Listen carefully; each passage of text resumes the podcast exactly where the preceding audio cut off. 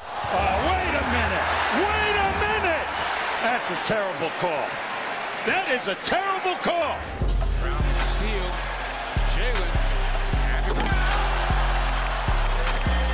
Those candles out. Gets it ahead to Tatum. Tatum off the bounce. To the basket. Come on, Rips, get with the game here.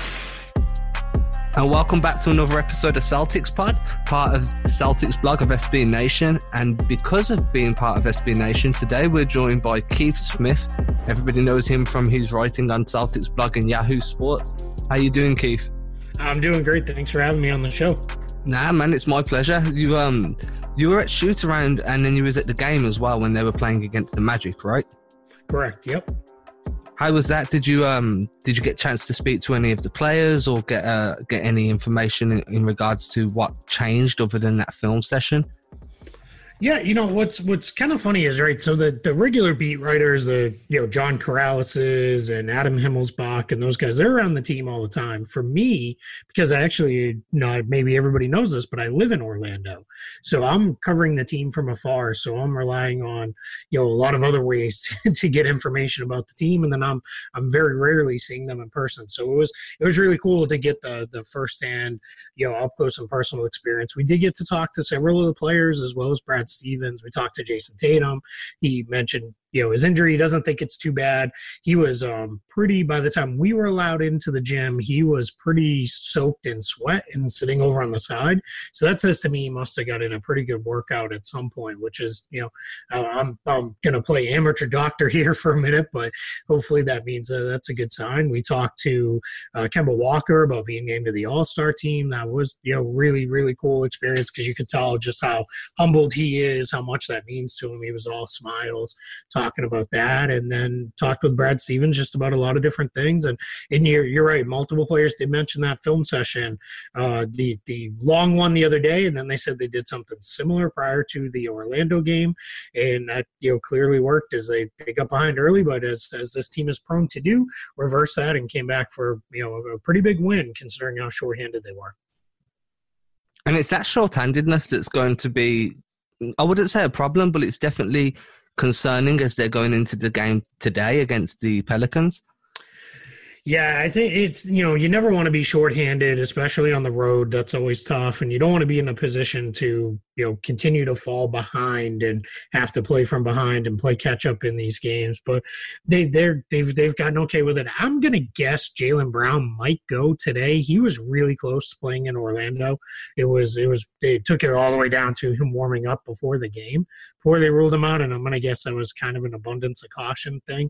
We know Enes Kanter's not gonna go for certain. He he's still back in Boston. Tatum, I'd be surprised if we see him today. I'm going to guess it's probably maybe not to the middle of this coming week here. And then um, who's the last? Oh, Marcus Smart, you know, popped up on the injury report with a sprained left hand, and that seemed to happen in the game against the Magic. But he stayed in and finished the game, and we all know that guy. You know, if, if he's not going to play, they might have to cut his left and right hands off for him to to be out. So yeah, I, I, but we'll see. It's just it's going to be tough, and the Pelicans are playing better, and Zion's there now, and the the fans are fired up, and all those kind of things. So I think it's going to be a pretty tough game for Boston. One of the big misses, which at the start of the year I couldn't envision myself saying, is going to be Enes Kanter.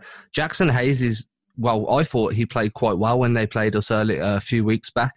Uh, he's really good at rim running. He's a big guy. Do you feel like Daniel Theis is going to be able to hang with him when it gets physical down low? Yeah, I think Theis will. He he's is um he's he's a super athletic guy, but he's not overly strong. Which those are the guys that tend to give Theis some trouble. The guys who can you know kind of muscle him up and move him around. So I think Theis this kind of plays into his matchup. The other thing is I think Theis will give him a lot of trouble on the other end because Hayes doesn't. He's still not comfortable stepping out on those bigs with range. And we've seen you know Theis does a lot of his work around the perimeter, does a lot of work as a roll man, a pick and pop guy, and they've really started using him more and more as a passer over the last, I'd say, month or so. And I think that's going to be really important too. So I think that might be one of those ones where where Theis gives as good as he gets uh, in that matchup. And if Theis is matched up with Jaxson Hayes, the inevitable question is who's going to guard Zion? uh, everybody. Um, yeah, well, we'll see who's available. If, if, Tatum can't go, we'll see if and if Tatum and Brown can't go, I would expect Grant Williams will be in there. He probably gets the first shot at Zion. Uh, you know, he's probably the the combination of size and athleticism. If Brown and Hayward, if Brown can go, I would say it's Brown and Hayward are going to get matched up on him. I, I, assume Smart will pick him up. I think it'll just be a kind of more traditional. You match up, and then they'll do their switching thing and and just covering him, you know, with any number of guys. I think this is a game where Semi Ojeleye will play quite a bit too, because I think he's a guy. Zion's the kind of guy you know big, um, physical forward who has the ball in his hands a lot. Those are the guys that that Ojeleye's on this roster to guard. Yes, Ojeleye's definitely got the strength to kind of hold his own down low. The thing that concerns me with Zion is the fact that he can he can get ahead of steam coming down the floor, and he's also showing an ability to hit the corner free, which is going to just open up those driving lanes more and more for him with the way the Celtics switch, do you find do you feel like they're going to be trying to put this, the Pelicans will be trying to put the Celtics in mismatch modes every single play? I don't know about every single play. That's not necessarily how the Pelicans play. They play a little bit more of a free flowing motion type offense versus a lot of um, uh, how do I put this? They, they don't do a lot of um, pick and roll and mismatch offense. They, that's just not really their style. So I don't know that we'll see it be a situation where they're um they're they're trying to seek out mismatches. I think they just kind of naturally happen.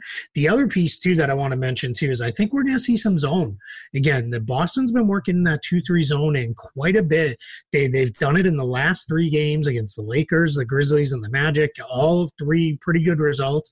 And the Pelicans are a similar type team where they're athletic and big, but they don't always shoot it well. So I think you're going to see the Celtics do that, especially if they're shorthanded. Brad Stevens told me after the game that he is, he used it to help save some legs because he was worried about the guys being able to keep up uh, out there and not you know getting tired. So we'll see what that looks like, and I think think we're going to see quite a bit of that worked in as well because that just makes sense to you know challenge them, force them to make make those outside shots. But yeah, it, I don't think the Pelicans will be looking for mismatches, but if they get them, they're certainly going to take advantage. So touching on the zone, that's a really key point that you've brought up. That seems to be a defensive scheme that's being rolled out more and more across the league this year. Do you see any any reason why? Is there any specific point that's kind of leading more towards this zone defense happening across the league this year? Yeah, I think there's two pieces to it. One, I think, is we've had a lot of injuries this year where teams are just going into these games and they've got eight or nine guys available, and then the rest are, you know, maybe their two way guys were called up or deeper bench guys and the like. So, so I think that's that's a big part of it. I think was to to for the these teams to go out there and they're just they're they're just trying to get get uh, how do I put it get the best that they can get through it. The other thing is I think it's effective. I think especially with how big and athletic guys are now. The whole thing with the zone used to be was you get stuck in it and you couldn't get out to the corners or out to the out to the wings quick enough to defend, or if you did come out to the wings or the corners, you left those big gaps inside and those things. And now these teams are so big and athletic that these guys can really move and cover a lot of ground. So I think these NBA teams are are using it as a really effective tool defensively. And in addition, you know, kind of finally to that is a lot of teams don't shoot it very well. So this is if you're worried about them beating you in other ways, why not zone for a few possessions, see if you can catch them, kind of looking and and play play catch them off guard with that, and see see where it goes. And that's what I think we're starting to see a lot of. And then, as you mentioned, a lot of teams don't shoot it very well. The Pelicans actually have a really good shooter and a good slasher in Brandon Ingram. He's played, he's improved phenomenally through this season. I feel like he's a totally different player to the one that got traded into the Pelicans during the summer. Do have you seen much growth from him? Is there anything he's doing at the moment that impresses you and worries you from a Celtic standpoint? Yeah, he he is a tough, versatile scorer. He can put the ball on the floor. He can really shoot and score at all three levels of the game. He doesn't force a lot. He no longer there. There was times in his Los Angeles career where you just kind of didn't know he was out there. He's kind of kind of kind of just uh, not sleepwalking through the game, but he just wasn't making a lot of impact plays. That was then that's tough to get to get by. You you can't really get through with with those things if those guys are going to be out there and not doing anything. And I think for him now, he that never happens now. Now it's you know he's out there and he's playing with force. He's making things happen. He is, you know, a playmaker.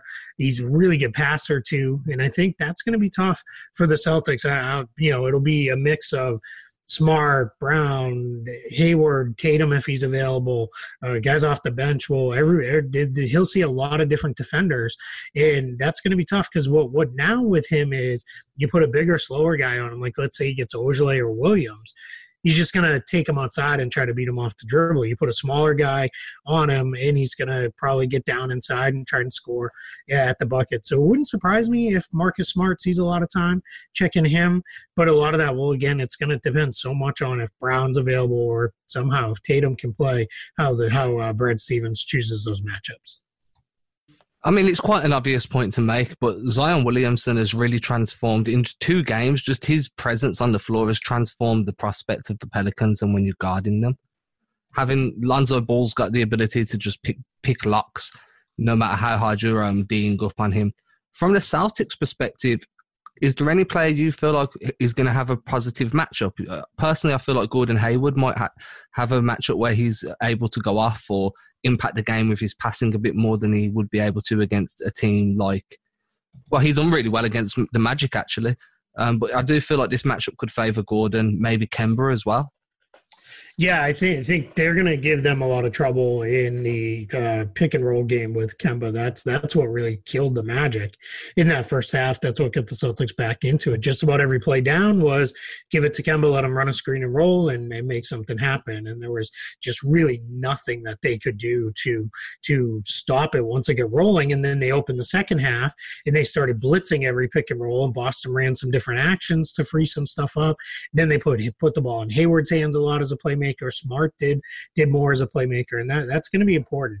This is what what I always say about the Celtics team. This comes up with Philadelphia most often because it's division rival and another good team. Is how are they going to defend against those big guys? And that, and I'm hearing a little bit of that today of uh, how will they defend you know Zion Williamson?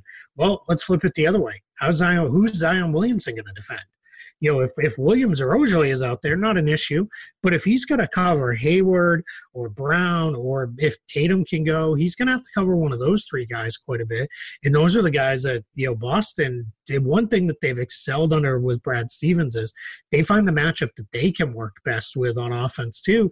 And if that matchup is, hey, let's go after these guys and make them defend, you know, make it work. Now, I, I assume you saw, because I think most of social media saw Zion block a shot into about the eighth row the other night.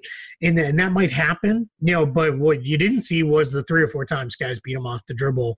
It made something really good happen because there's there those aren't the highlights they want to show. So so that's what becomes really interesting is you know how are they going to make it work because I think it's it's really uh, one of those things where you want to you want to make him kind of get it on the other end as much as he's giving it to you on the offensive end.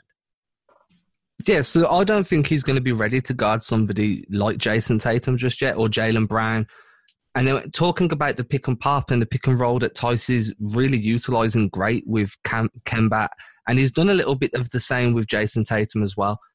When Kemba was playing against the Magic in the first half, he scored eight out of his 10 buckets off that pick and roll and pick and pop scenario.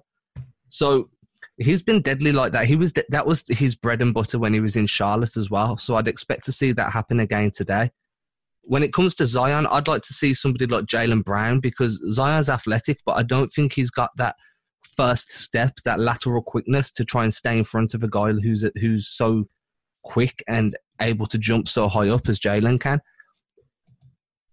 Yeah, I, I, think that's definitely fair. I think what you're going to see is uh, a lot of that where those guys are they're they're he's going to have Uh, I, I, think whoever he's guarding, you're going to see Boston put it in that guy's hands some to to make plays. Really, probably starting from the arc inside out, and then they're going to make him defend on the move as well with using whoever he's defending as a screener.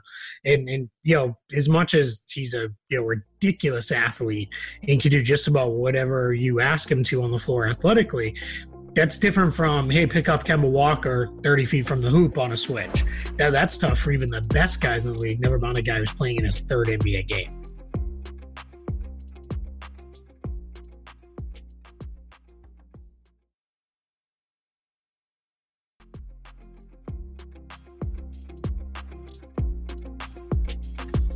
So we've covered a lot of the matchups. Sorry, we've covered a lot of the matchups regarding the two teams. Is there any other points that you feel like are going to be pertinent here? If if Jaylen and Jayson are both unable to go, Enes Kanter's missing, do you feel like the short-handedness of the Celtics might be too much of a mountain for them to climb to come out of this one victorious?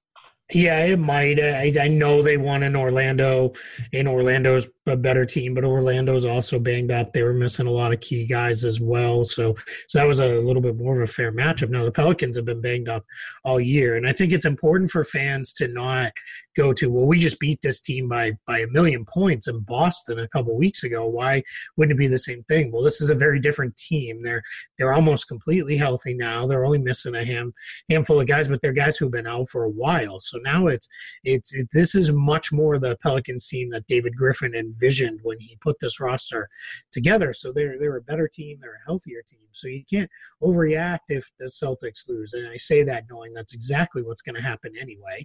Um, but you know, I just want to want to kind of caution people to well let's not get crazy here because you know they're they're they're okay. It's it's not the end of the world if they lose this game because it's you know this is a good team and they're they're gonna have these matchups against these good teams where they're gonna be challenged and they're gonna have to you know really make things happen and whether they can or not we'll, we'll see. But when you're this short-handed it eventually catches up to you you're not gonna win all of them so i think they're gonna be really really hard pressed and challenged to to get this win but but you never know I've learned with this team over the last few years, the more guys who are out for whatever nonsensical reason you can find, they seem to play better. So I'm not going to count them off from getting a win here in New Orleans today either. And I'll take Brad Stevens to 301 wins if that was to happen. How do you feel about that? 300 wins is a huge milestone. It's crazy that the guy he passes has two rings. But I'm not one to kind of judge Brad Stevens just based on championships at this point due to what he's accomplished in rebuilding the roster. Are you happy to have him? I know there's quite a quite large section of fans that are anti Brad Stevens, and I can't fathom any reasonable reason why. Yeah, it doesn't make sense to me either. I think it's uh it goes back to you can't fire the players. So, you know, if something goes wrong, it's it's Stevens. I think yeah, the in general Boston and New England area sports fans are spoiled. If your team's not competing, you know, in the final game of the year every few years, then well, what are we doing? Are we actually good or not? And I think that's a, a thought of how much Stevens has had to go through here as a Celtics coach. The first year was a revolving door of uh, players, you know, in and out with injuries as they were kind of really kicking off their rebuild. That second year, I think that's the year Ainge made seven or eight in-season trades, and that was, you know, they never went, you know, more than a span of about three or four weeks with the same roster up until the trade deadline, and that's really tough.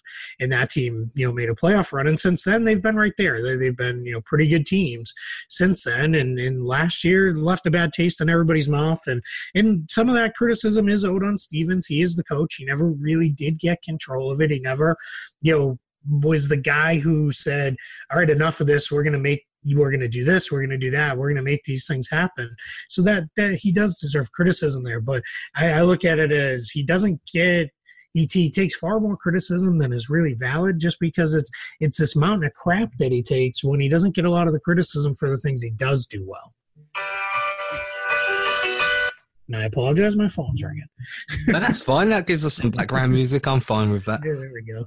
The last topic I really wanted to touch on, and this is something I saw floating around Twitter over the last few days. Um, a few articles from multiple places popped up, and it was all based around Gordon Hayward's performance against the Magic, and people had di- done like a little bit of a deep dive into his performance when Jaylen and Jayson are both not on the floor and apparently, according to the numbers, I mean, I didn't look at the statistics enough to make a valid opinion, but I'd assume that these guys are wrong.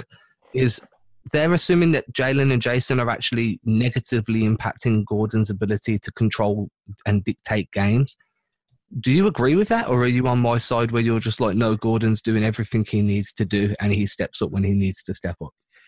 Yeah, I think eh, you know Hayward is the player version of Stevens for me. Is if he has a bad night, everybody hates him and they want him traded, if not just you know waived, or you know some folks let's drag him all the way into the street and let's string him up and draw and quarter him.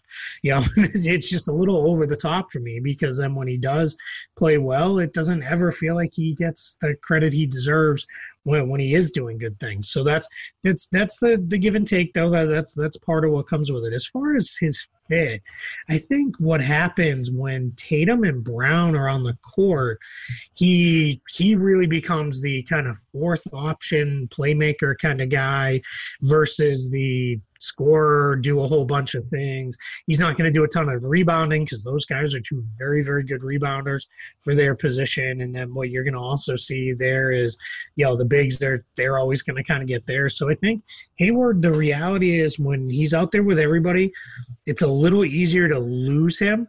What I don't like is when he's out there with the whole roster available is when he really just becomes kind of a spot up shooter. I like when he's involved as a you know guy who's breaking down the defense and making plays. And I always look at it as I don't care if he scores 10 points in those games versus, you know, 15 to 20 or, you know, or if he even scores, you know, five points. If he's involved and he's making plays as a passer and those things, that's what's important. It's those handful of games where he really becomes relegated to just hanging out on the perimeter. That's, that's, that's when it all falls apart. The other piece that's really important to have in Hayward available is Brad Stevens when he's had them all there and it's uh, you know a, a good game and competitive game. You see, he keeps two of Tatum, Brown, Walker, and Hayward on the court together at all times. And I think that is really, really important to to know when you can play two of your four best guys together at all times, that's going to give you a massive advantage over teams because a lot of teams they, they don't have the ability to pull that off. And that's where the Celtics are at their strongest, right? When they're able, and people are talking about they the Celtics need bench scoring. And while I agree with that, that's a byproduct of the fact that this team's been injured for so long. It hasn't had a healthy stretch. Because yeah. if they had, then as you've mentioned and alluded to, they would the bench scoring would just be two of those four guys.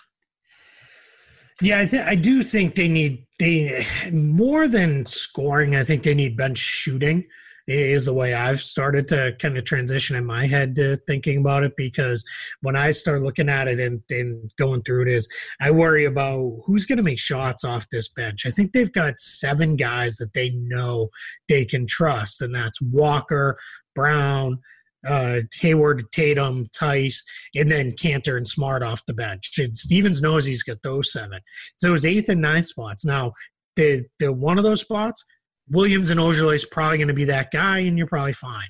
Wanamaker is good, but he's a little hit or miss. He's not a real shooter. So I'd like to see him get someone who can shoot the ball off the bench. I think the hope was maybe that would be Carsen Edwards, maybe that would be Romeo Langford who could provide that, but it's it's just a big ask of those guys as rookies. So I would like to see them shore that up a little.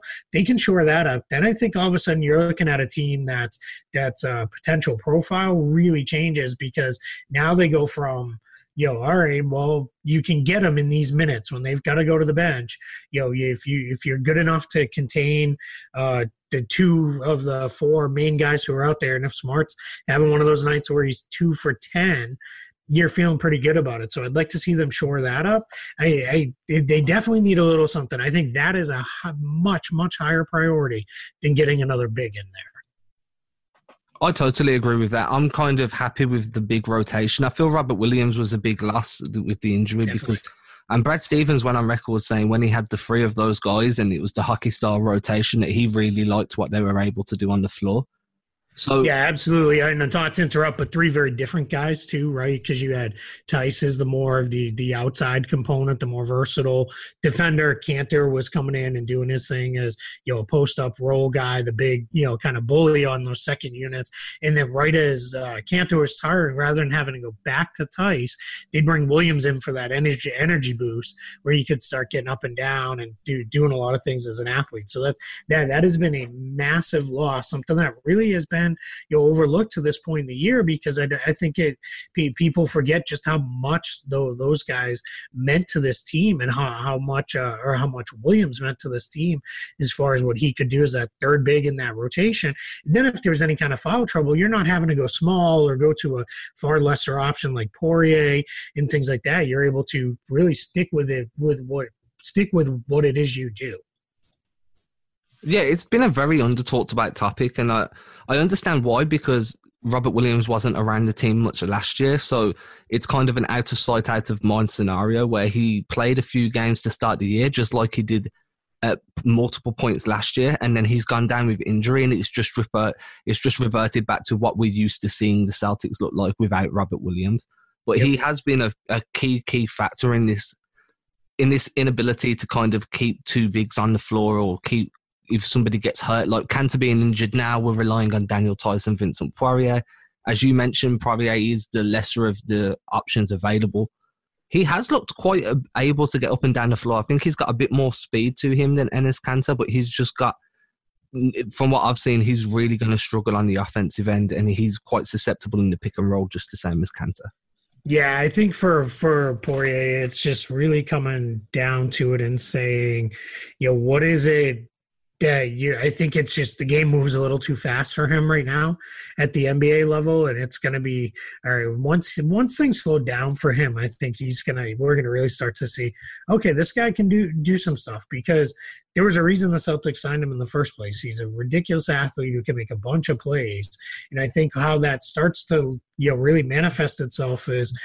All right, so where where are we going with this? Because this guy can do some stuff, but let's not um let's let's try to make the game easier on them. I just think right now they're not in a real position to do that because they just don't have those other pieces to to be able to pull that off in the moment. I think if Kanter gets back, you know, early in this coming week, and Poirier can kind of maybe get those spot minutes here and there, those you know five minutes, and he's playing out there with the with the better players. He's out there with two of the two of the main four guys. I think things will start to look a lot different for him and it'll look a lot better.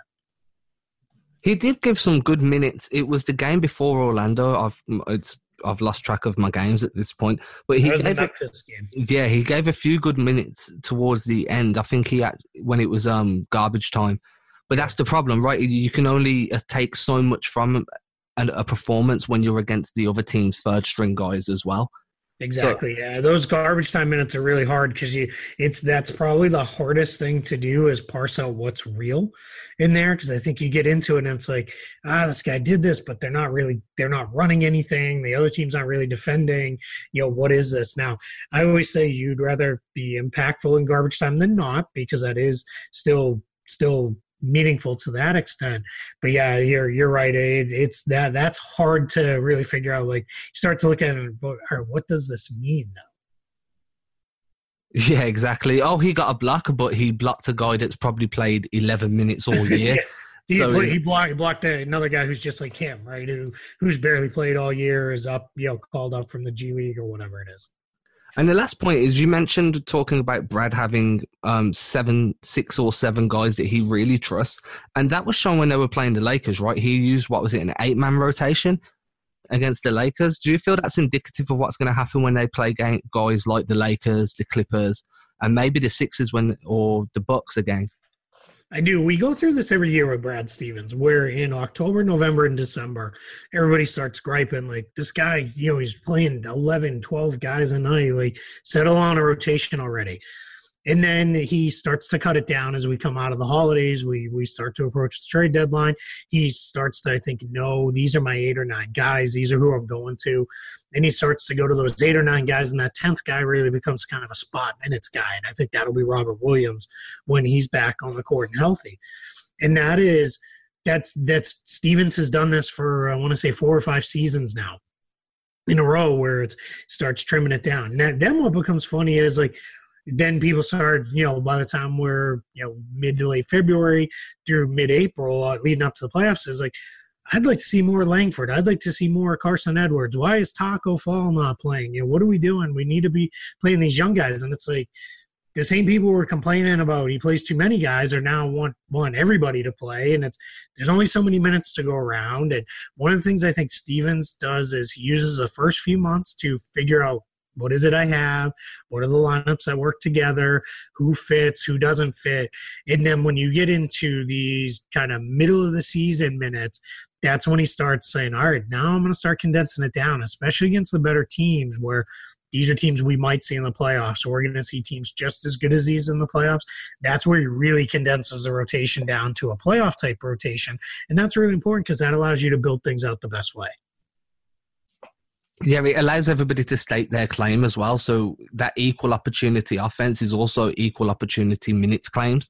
If you're playing well in the first few months of the year, then you're going to have some time when the rotations do start getting cut down. So it does allow guys like Brad Wanamaker had a really good stretch. If he'd continued that, then I'm sure he'd definitely be towards the higher end of that rotation off the bench. At the moment, though, I feel like he showed flashes, but then he's just gone off the boil again. And to me, I don't think he's as reliable as what we all thought he was developing into. Yeah, I think the whole backup group outside of Smart and Kanter are going to be hit or miss. The the young guys, it takes time. Rookies don't step in, especially late round rookie, late first round rookies, second round rookies. They don't step in and do this. And Langford was hurt; he missed the entire summer, so he didn't even get that uh, pre NBA adjustment through the um, summer league and those kind of things. So so that becomes really tricky. Is they've got to uh, how do I put this?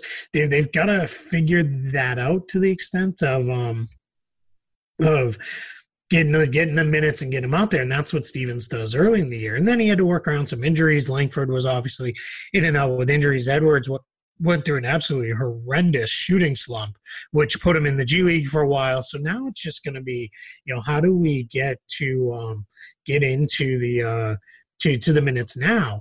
And then the other guys, the veteran guys, well, they're they're veteran role player types. I mean, Brad Wanamaker, uh, Vincent Poirier, those guys were overseas for you know a number of years before coming to the NBA.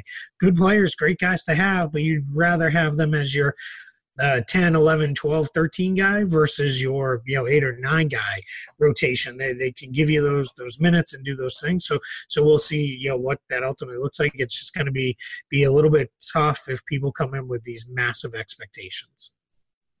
And we'll leave it there. I feel like tonight's game is going to be a good indicator of where the team are. Should the rest of the, like the main contingent of starters be out injured, it'll give us a good look at what what these guys are capable of doing when defending against guys such as Lonzo Ball, Brandon Ingram, Zion Williamson. It's going to be an interesting game. It's definitely going to be one of those where you're on the edge of your seat until the injury report's released. Do you feel like um, Marcus Smart's pretty much going to go? I know you said you think you're going to have to cut both of his hands off to keep. yeah, yeah. He if he doesn't play, it's because either the team says you're not playing or he is really, really hurt. And, and I really do. I think it's going to be. Um, I really do think that he will play. Um, uh, it doesn't didn't seem to be overly serious. He was he was uh you know he was a you know, like stand up comedy hour in the locker room after the game, really, you know, cutting up with a lot of the guys and, and things like that. He was, you know, pretty funny. So I think, um, I think he's feeling okay. I think it's more of these teams are very cautious now. If if if all of a sudden you get to to the game and Marcus Smart is announced out and Brown and Tatum around, the league's going to be like, hey, what the heck? You didn't even say anything was going on with this guy. So so you you're, you're going to be more cautious than anything else. But but I think he'll go. And my guess is I'm not uh, just a gut feeling. I think we're going to see Jaylen Brown play as well, and ho- hopefully, if people listen to this after the fact, both of those were right, and there. they were out there and you know did well for for Boston. Well, Keith, I'd like you to, like to take the time to thank you for coming on. It's been a good episode. I'm going to release this before the game so everybody can get some opinions and see what we were talking about looking out for and see whether they can add anything to that in the comment section. Um, guys, if you're listening to this, Keith will have his takeaways up tomorrow. Is that right, Keith? Yep, yep. Usually, uh, I shoot for nine to ten in the morning. Sometimes it's closer to lunch, but then you get lunchtime reading on the East Coast here in the states. So, you know, you'll you'll you'll get them though. You'll get them by lunchtime at the latest. So make sure you keep an eye out for Keith's takeaways. He does a great job with getting them up, and they're always on point. They're always a good read. I'm sure the majority of you read them anyway, but still, if you don't, you should. And we'll catch you again later in the week. Thanks again, Keith. Thank you. I appreciate it.